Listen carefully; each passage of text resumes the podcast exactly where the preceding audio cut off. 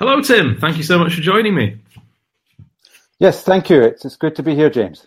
Brilliant, brilliant. So, um, yeah, brides and grooms to be. Uh, we did a bit of research on this, a bit of background research, and we found out that brides and grooms weren't clear on this, and they were asking the question, what does Master of Ceremonies mean?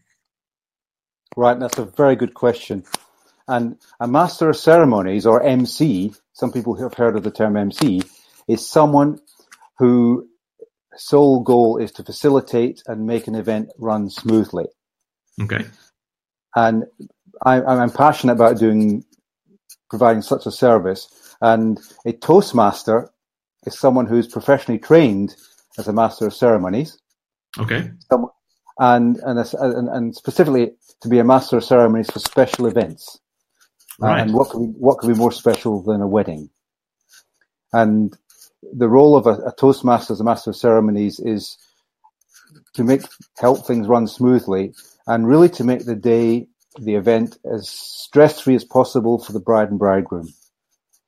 To make, to help the plans that they have put in place help them run smoothly, and and to be there to work with whoever is involved, particularly the people running the the venue, the banqueting, photographer, maybe a videographer, uh, to, to, be a person who welcomes, facilitates everything that goes on in a way that it, it, it runs as smoothly as possible.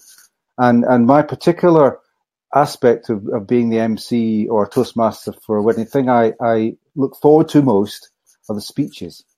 Right. the speeches are are normally the most enjoyable. They can be very emotional. They can be fun, and whatever form the speeches take. Traditionally, it would be the father of the bride, then the bridegroom, then the best man.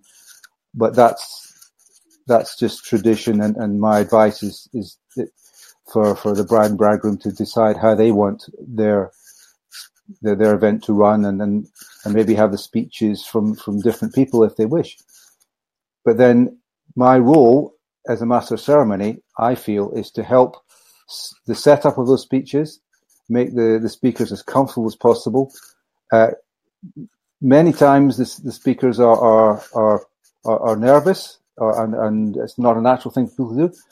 That there are some people who are very accomplished speakers, but, but even they, for particularly for a wedding, feel that it's important that they want to do a good job. And anything I can do to help them uh, both consider what they might say, but how, but also make them comfortable with how the, the speeches are set up. For example, uh, making sure, particularly with the best man, that if they've got anything special they want to do in their speech, that I can help facilitate that. Right. Uh, quite often they've got some fantastic surprises, and there's, there's nothing better, I, I think, that I be being able to help them deliver those surprises. Um, I, I, don't want to spoil the surprise, but if I can help them, and I've got some, some brilliant examples of, of, of, of ones I've done. I think every wedding's different, and mm-hmm. there's always something interesting in the speeches, and I always get great satisfaction about uh, helping those speeches or the speakers say what they want to say, and and and that that part of the event run well. Fantastic. I mean, from from our perspective, looking back over the last ten years of weddings that we've attended, yes. weddings that had, uh, I'm going to use the term MC, Yes. Uh, now that we know what that means. So, um, yeah, the, the, weddings that had an MC, we viewed the MC as, as really a focal point because, as a supplier, because we had somebody to turn to with questions. Uh, we had somebody continually feeding us with timings and arrangements. And I felt the, the master of ceremonies really does help glue a wedding together and it keeps things on time, doesn't it? You, you couldn't be more right. And you know, different people have different uh, um, angles on weddings, and then t- t- running to time is, is this, uh, can be something that some people want to do, and, and that's a job I can do. Uh, other people, it's really just they want the, the moments to happen exactly as they want them, and the, my job is to help them happen. For example, uh, one, one of the weddings I did last year, the, the bride was determined that the cutting of the cake and the first dance would be almost simultaneous. She didn't want any fussing around the cake. She wanted the cake to be cut. That would be a special moment, and then straight onto the dance floor. And and and being able to help that happen was was was very satisfying. Fantastic, brilliant. Well, thanks very much, Tim, for um, for explaining that for us. We've actually just got a fun, quick question for you as well, if you Thank don't you. mind. Of course. Um, the so the question is, what's the most surprising thing that's ever happened to you at a wedding? oh, Got to Oh, dig deep. Got to dig Oh. Yes, yes. Well, surprising and uh, challenging. I think. Uh, I suppose it's one of the first weddings I ever did. The bride and bridegroom, bless them, they uh, they'd hired all these suppliers, and it wasn't until the event they'd, they'd actually uh, were getting ready for the for the event. They realised that they the photographer hadn't turned up. Oh no. Now, I mean that that's unfortunate that they they, they thought they'd booked someone, but they hadn't. So I thought, well, how can I help here? Uh, I can't be the photographer myself, but th- there was the, the the obvious fallback was to have all the photographs taken by the people who were there, have those captured, and, and to find someone amongst the, the, the the guests who could effectively act as as almost a, a, a surrogate photographer, particularly for the for the for the group photographs. And, Right, and yeah. so so I did two things for them.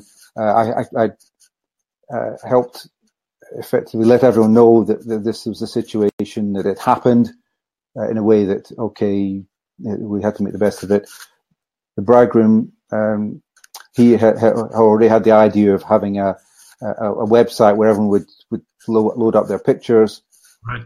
and and one of the, the I, I then became the, the master of ceremonies for the for the group photographs and and and made sure that they got all the, all the photographs they wanted, uh, even even to the point of taking the the group photograph. Fantastic. So everyone was in it. Now, um, I, the, I suppose you could say making the best of a, an unfortunate situation, but I felt that I uh, that was um, prob- probably one of the biggest surprises I've had. Every wedding has has interesting surprises, and and and and uh, that was probably the the one that came to mind when you first asked the question. Brilliant. I mean, I imagine from the from the couple's perspective, Yes. just having somebody to turn to in that kind of scenario is such a stress relief because you know they, they they know that you're there and you can you can handle it, or they can give you the problem and say, "Can you please sort this out?" Yes. Well, I I couldn't magic another photographer, which I I thought I I, I, I guess um, what one learning from that myself is to uh, whenever I speak to a bride and bridegroom before an event, I, I I actually say to them, well, "Can I contact the photographer in advance?" Right. Fantastic. Now, that not not to check they've got one, but actually because then I can offer my services and help them do their job because that's part of my Mhm. job. And, and but, it, but at the back of my mind is the thought, well, I'd, it would be if if they hadn't actually got a photographer, at least I would know even earlier than just than that on the day. Absolutely. And so, um, in sort of co- in terms of coverage, then on the day, I, I assume that you'd normally start at the beginning of the drinks reception, welcoming guests. Is that is that pretty much the norm? Uh, the, the normal service would the full service would be at the venue at least an hour before guests and or the couple might arrive to liaise and familiarise and get ready because there's obviously this the important part of being a professional toastmaster is the uniform. Mhm. Um, and and I have to say the uniform's not meant to be such that I become the, the centre of attention, uh, but I it, it does. Uh, I, I st- my job is to help things run smoothly, so I'm in the background, but at least I have that um, a bit of a presence through having the uniform. So an, an hour before the actual event, whether it's a civil ceremony or, or a reception, and then right through to the sort of evening festivities. Okay. And as, as re- I would say, as long as required, but normally that's up to about the first the first dance because at that point the DJ normally has uh, Yeah. who- who's an MC anyway for that Yeah. part.